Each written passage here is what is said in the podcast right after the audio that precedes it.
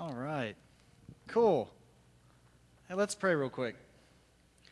Uh, Lord, thank you so much uh, for bringing us here this morning. Thank you for loving us. Uh, Lord, we love to live um, in the world that you created, and we love to live in the world that, um, that you've removed death from. Lord, help us to remember over and over again today that you have removed death from this world. Amen. All right. Hey, my name is Trey Foster, and I go here just like you do. Um, I'm a teacher at Salem High School. I also work for Young Life part time. Uh, but in case you didn't know, if you go here, they just let you come up here and speak. So just send Josh an email, uh, send him your credentials, I guess, and um, they'll give you an audition. It's, it's worth it. Um, it's weird. There's a lot of cords up here. It's fun. I feel like it's you guys are might watch me trip and fall, but that's okay.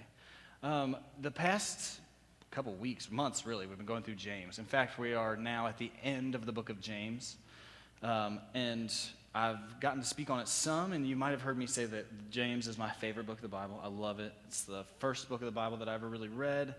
Um, and it is a book of transformation. It's a book that, as we read, uh, we are called to look within ourselves and kind of question um, who we are, how we live, how we interact with the people around us, uh, and then put that to work. It's, it's kind of a both and. It's, a, it's theology as well as like legs, like putting that to work and, and moving forward with that. So um, I love that. James is a book of, of no nonsense. And, and you'll see at the end of, of James here how he ends this letter. Uh, it's kind of funny. You can just kind of see his personality in this. I imagine James being not like boring, um, but definitely dry, like very to the point. Like he just doesn't have time to mince words. And, and I think a lot of that comes from uh, understanding the, the need to like get this done now, this urgency of, of like Jesus has left and they're trying to like spread the gospel and people are being persecuted and people are starting to get things wrong a little bit. And so James sends this letter to a group of people uh, as, a, as a sort of a correction, and he ends on this sort of um, really fun topic of correction, of, uh, of you know, telling people when they're wrong. And I don't know about you, but that is an uncomfortable thing for me. I don't really love going up to someone and being like, hey, here's where you're wrong, um, according to God. Uh, and so we're going to look at that today, and that's going to be great. But he ends the book of James uh, like this. It says, uh, this is uh, 512 or 519 or something. It's 19. Um, my brothers, if one of you should wander from the truth and someone should bring him back, remember this whoever turns a sinner from the error of his way will save him from death and cover over a multitude of sins. Okay, there's a lot here. Um, he is ending his letter with this, right? Like we have this whole letter who's, that has talked about, you know, like kind of practice what you preach. Like you can't just, you know, say you're about it. You got to be about it, but you also, also, you know, have to, you know, follow along and, and listen to the people around you. You got to watch what you say. You got to, you know, take careful attention to like what you do and what you say if you're going to be in front of people. It's a very kind of corrective thing. And he ends with, if anybody walks away from this, you got to go get them back. Like you've got to go and yank them back into the circle. Um, not for the sake of religiousness or following the rules, right? That wouldn't go along with what he's been saying this whole time. Uh, but it's for the sake of the church, of this family that they have started to build, that is starting to grow and basically spread throughout the entire world. And he's saying, if you see one of your brothers or sisters do this, you've got to go grab them. And it's really important for us to realize that he says brothers or sisters here.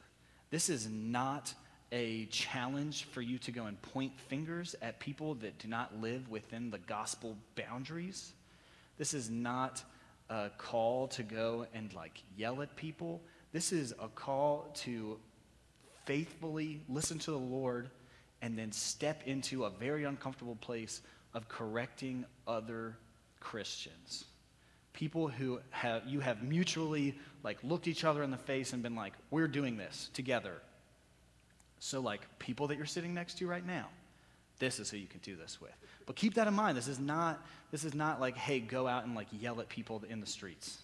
It's just not, not how this works. Um, but the number one thing that this says here that really sticks out to me is the word death. That it says, whoever turns a sinner from the error of their way will save them from death and cover over a multitude of sins. And I think we could look at this in two ways. One would be like super literally and be like, man, what they're doing will kill them, which might be true. Like, there are decisions that will lead you down a path that will ultimately end your life sooner. Um, but I think that this is also talking about spiritual death. And spiritual death is not necessarily a single point in time. It's not like just like you died. Spiritual death can last your whole life. Uh, and that is what we want to protect each other from, is this idea that we are, or this concept of, of spiritual death where we could possibly just kind of be deteriorating and, and experiencing the world um, in, in only its broken state when we, in reality we know that the world is being restored through us. And so uh, I want to look at a story today that I think shows a really good example of, of how to do this. And uh, it's also from one of my favorite books of the Bible, my favorite book of the Old Testament. It's in 2 Samuel. And we're going to take a look at King David, who is a great guy. Like, it, by all standards, is like a good person. And, but he does some really stupid things and a guy comes to him and corrects him. So um, if you have a Bible with you, this is where we're going to spend most of our time is in 2 Samuel. So if you have one, follow along. It's also up on the screen, but you don't get to like write notes on the screen or anything like that. So it's just not quite as exciting. But before we get into this, um, let's get a little context here because we're gonna we're gonna kind of skip over all the stuff that David did as far as reading goes. But I'm totally going to tell you about it because it's a wild story. So King David right? He was chosen as a young boy by God to, to be king. Israel had been begging for a king. They wanted to be like everybody else, and God was supposed to be their king. And he was like, If you want a king, I'll give you a king, but he's going to be everything that you never wanted.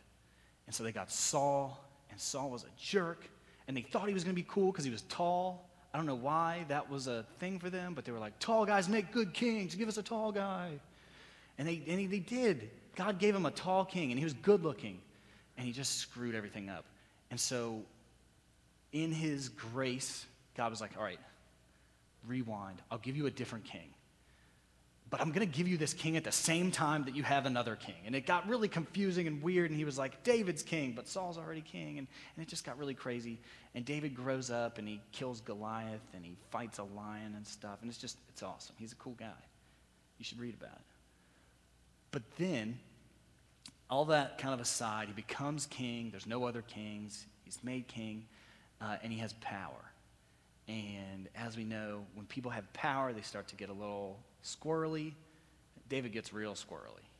And he is out looking over his kingdom one day, and he sees a woman bathing. Uh, and that could mean a whole lot of things. We don't really need to get into the details of that, but he really liked what he saw. And so he sent for someone to go and get her.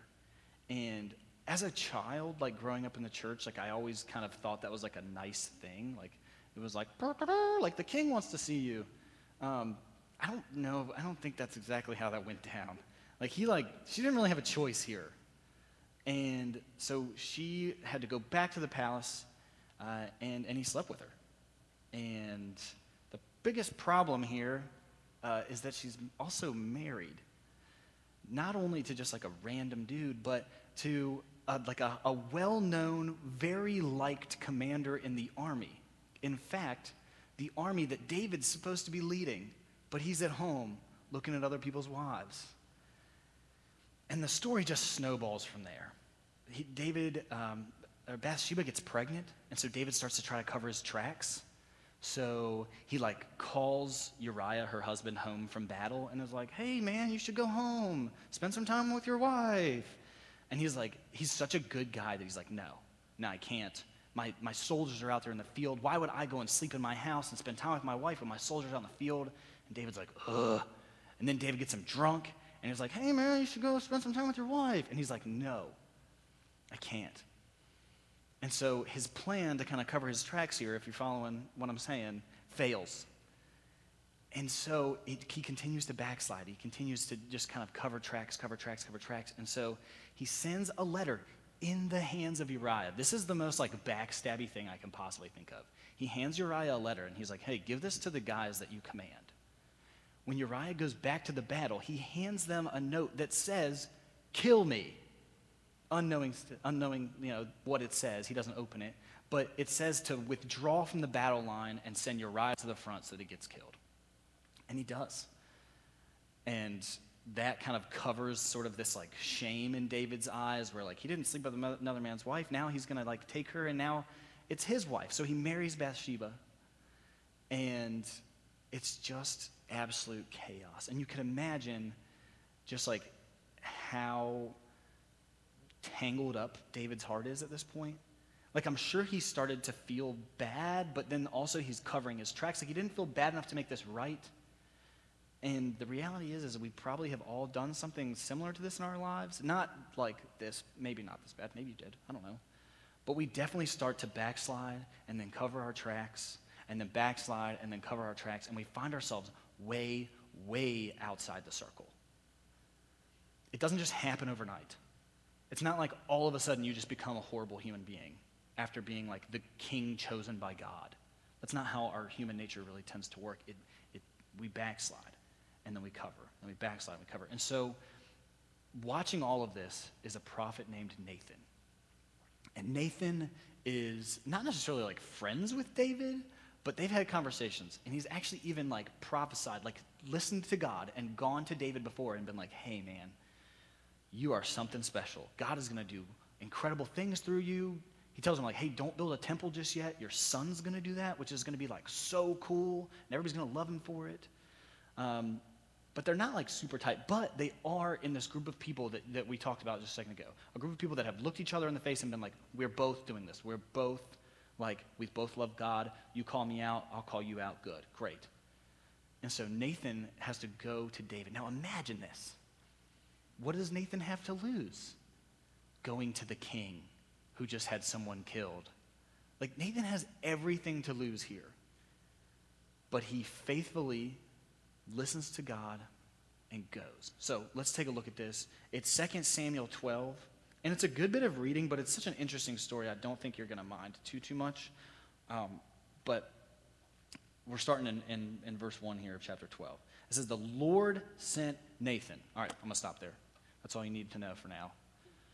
This is the most important thing if you're going to like walk away from this and be like, I got a step by step guide of like how to call somebody out on their, their junk, I hope that's not all you get from this. But this is what you need to know the Lord sent Nathan. Nathan wasn't just like, I don't like this. I don't like the way you've been acting. I don't like the way things have been going around here, so I'm going to say something.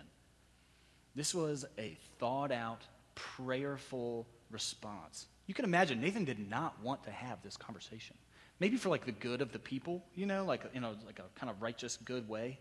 But the Lord sent Nathan. Nathan spent time listening to God about this. And so if you are in a position where you feel like maybe I really need to talk to somebody about, you know, something that's going on in their life, talk to God. Sit and listen. Um, Nathan was so good at this. We'll continue now. The Lord sent Nathan to David. When he came to him, he said, There were two men. He starts out by giving him a story. And it's brilliant. This is so good. Um, he said, There were two men in a certain town. One was rich and the other was poor. And the rich man had a very large number of sheep and cattle. But the poor man had nothing except one little ewe lamb that he had bought. He raised it and it grew up with him and his children. It shared his food, it drank from his cup, and it even slept in his arms, and it was like a daughter to him. So he's building up this story of this, this, this, this poor man who has nothing but this lamb, this lamb that he treats as a child. And it says, Now a traveler came to the rich man, the other guy, the guy that has everything. But the rich man refrained from taking one of his own sheep or cattle to prepare a meal for the traveler uh, who had come to him. Instead, he took the ewe lamb that belonged to the poor man and prepared it for the one who had come to him. So this rich man takes this pet, like daughter lamb, and makes lamb chops out of it and serves it without, you know, just steals it and serves it to these travelers. And it says, David burned with anger. Which you can imagine, right? Like, you're like, this story is extremely unjust. I don't like this. David burned with anger against the man and said to Nathan, As surely as the Lord lives, which is a very big deal. If anybody says that, you got to pay attention to what they're saying because they are really putting some power behind this. As surely as the Lord lives, the man who did this deserves to die. Ooh, he's going to regret being that strongly worded here in a second. He must pay for that lamb four times over because he did such a thing and had no pity. And then Nathan said to David, You are the man. Not, you're the man. You are the man. You are the guy that just did this. You're the guy that said, that you just said deserves to die because what you have done is just as despicable. This is what the Lord, the God of Israel, says. And this is where it's so important that Nathan went to God first so that he has these words. I anointed you king over Israel, and I delivered you from the hand of Saul. I gave your master's house to you and your master's wives into your arms. I gave you the house of Israel and Judah, and if all this had been too little, I would have given you even more. Why? Why did you despise the word of the God of the Lord by doing what is evil in his eyes? You struck down Uriah the Hittite with your sword, and you took his wife to be your own. You killed him with the sword of the Ammonites. Now, Therefore, the sword will never depart from your house because you despised me and you took the wife of Uriah the Hittite to be your own. It gets a little repetitive in there. That's just kind of a stylistic thing. But I think you get the point. Nathan comes to David and says two extremely important things God sent me, and you are at fault. And if we break this apart and kind of look at it in like a, okay, I want to know how to do this. This is probably something important James is telling us that we should, we should bring people back into the circle. I think there's two things that, that are like really well done here. And I think that they came from him spending, one, it's spending time with the Lord, sitting with the Lord and being like, what do I do here? Uh, and then he is tactful. He starts with this like story. I'm not saying you have to come up with a story if you want to like confront someone about sin. Um, but he is tactful. He speaks to David in a way that speaks to David.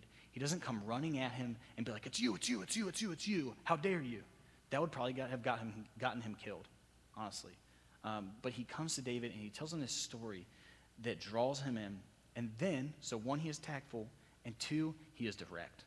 He is very direct. You are that man. It's, there's no beating around the bush, and this is the one that's hard for me.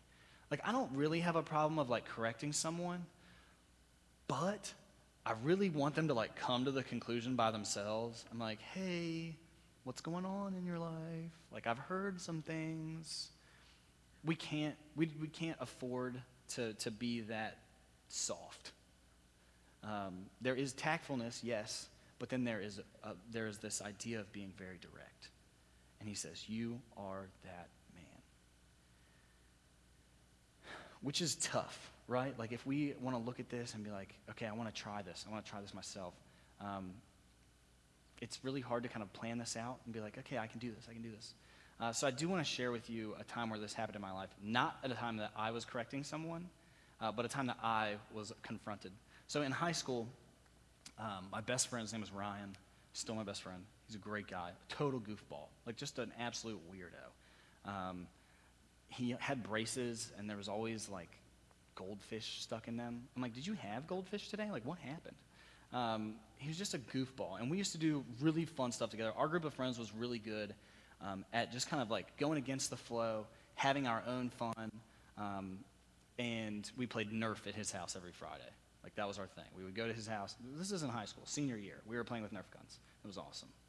Um, but my senior year of high school, I had um, gotten out of a relationship that lasted like two and a half years, which is so, so crazy and weird to do when you're in high school. You shouldn't date people for two and a half years when you're 14.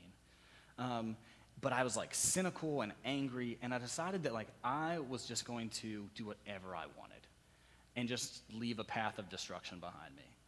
And at that point in, in like high school, it's almost like people are like, yeah, yeah, do that. And so I was bragging to Ryan about this sort of like path of destruction that I had left behind me.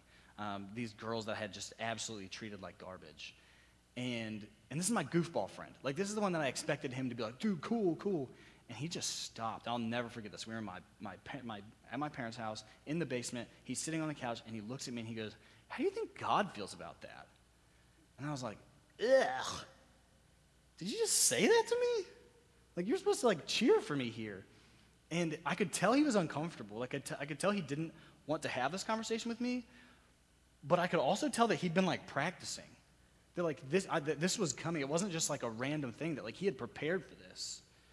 And I was like, what? And he was like, I just, I don't think this lines up with what God wants for you in your life. Like, this is just, it's just bad. Like, you're treating people terribly. And I very distinctly remember telling him, this is where I was nothing like David. Um, but I looked at him and I said, God does not care about the little things in my life. He doesn't care about the little things in your life. We are too small, too off his radar to matter. As long as you like follow most of the 10 commandments, you're fine. And he looked me dead in the face and said, "You are wrong." And I'll never forget that. There, there's, there are very few actual conversations that I remember from high school. I will never, ever, ever forget that conversation. Not because it immediately like crushed my heart and sent me into repentance, but because that echoed through my life for years as I continued to look back at that and been like, there was truth there. Like, God was there. And it was impactful to the point where, like, to this day, as I spend time with high schoolers and do young life, I mean, like, that is a story that I go back to over and over and over again because it is how to truly be a brother, to be a good friend. Um, and that's exactly what James is talking about about pulling your brother aside and saying, like, listen, I love you too much to let you fall this far. I'm starting to see you backslide. And before you go all the way to killing hit like your you know, commanders, I'm going to pull you back in. And I'm so thankful that Ryan did that. And so there's there's more to this than just like, hey, here's how to do this. Here's how to like confront people. Here's how to like love your brothers. Because there is something wrapped all around this that God has a part in that I love. And it is restoration. It is the restoring of God's kingdom through like horribly hard, kind of weird, broken things. It's what the kingdom should function as. If you then go to Psalm 51, you get to see David's repentance, where he basically rips out his heart and is like, Oh, I am so, so broken. I am so sorry. I cannot believe that I did this to God and to people and to this man and to this woman, and I am so busted up. And then you fast forward and you see that in this horribly twisted story that has, that has had this redemption in it, this like this restoration, restoration spreads. Because what happens next is that as David's wife, Bathsheba gives birth to another son who becomes Solomon. And Solomon is a great king, and he builds the house of the Lord. He builds, builds the temple. And people loved Solomon. And Solomon did incredibly wonderful things for the kingdom of God. Born out of, born out of a horrible, horrible thing. Something that God chose to pick up and put back together again through Nathan. And that gets to be us. So as you're sitting here thinking, like, I could never do that, I could never confront somebody like this, you can't just think of this as like, I'm making someone follow rules. We have to put ourselves in Nathan's shoes where we understand the bigger picture of restoration, that we are God's instruments in gluing back together a very broken world. And that's something that we can get behind. It's the namesake of our church, restoration, for this very reason that God uses us, normal people, to take the broken world that we live in, glue it back together, and create kingdom. A kingdom that He has been planning out for centuries, that He has been piecing together piece by piece, slowly over time. And it's perfect. And it's, it's the kingdom of heaven. And one day we'll see it into and it just come into its full, fullness when heaven and earth combine and crash together. But in the meantime, we have a lot of work to do. I'm going to pray for us, uh, and and we'll move on with our days. Lord, thank you so much uh, for letting us be a part of your plan. Thank you for giving us an opportunity to love people around us, not only in the ways that, uh, that look like love, but in the ways that also look like tough love. Lord, teach us to pull people back in. Teach us to see when people have gone astray. Teach us to love everyone around us. Amen.